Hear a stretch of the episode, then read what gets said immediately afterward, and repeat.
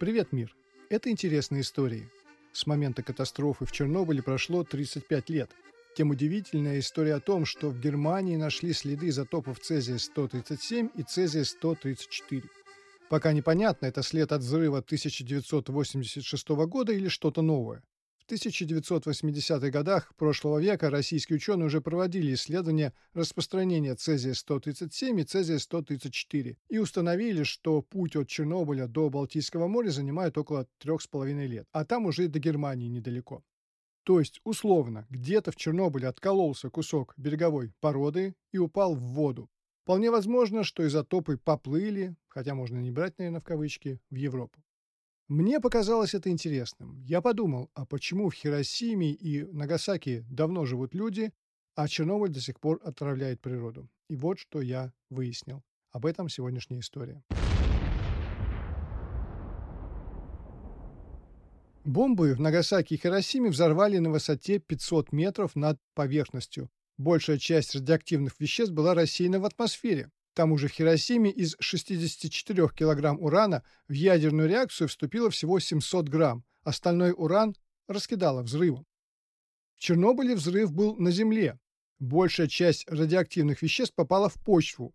При этом, если в Японии воздействие было однократным, то в Чернобыле вещества поступали в почву в течение месяца. В бомбе, которую взорвали в Хиросиме, было как я уже сказал, 64 килограмма урана, из них только 700 грамм вступили в ядерную реакцию. В бомбе, которую взорвали в Нагасаки, в ядерную реакцию вступили 6 килограмм плутония. Взрыв в Чернобыле был другим. Там произошел паровой взрыв котла из-за перегрева системы охлаждения реактора, и этот взрыв разрушил крышу, реактор и стены и разбросал по округе 180 тонн радиоактивной смеси, в которой было около 4 тонн урана. Сравните 700 грамм и почти 4 тонны. В Хиросиме и Нагасаки радиация пришла в норму через полгода. Проведя замеры, представители американских войск заявили, что находиться на территории, подвергшейся бомбардировке, безопасно. В Чернобыле показатели радиации до сих пор зашкаливают. В Чернобыле в результате взрыва были обнаружены следующие вещества. Стронций-90, йод-130, цезий-137, америций-241 и плутоний-239. В Хиросиме и Нагасаки первые замеры провели спустя несколько месяцев, поэтому информации о том, какие радионуклиды и сколько их, вообще не было, и мы уже об этом никогда не узнаем.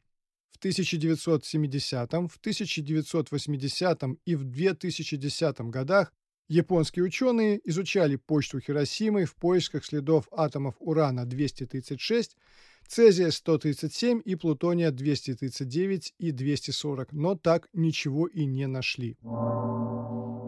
Таким образом, ответом на вопрос, почему в Хиросиме и Нагасаки можно жить, а в Чернобыле нельзя, является тот факт, что взрывы в Японии произошли в атмосфере, и большая часть вредных веществ просто не долетела до Земли.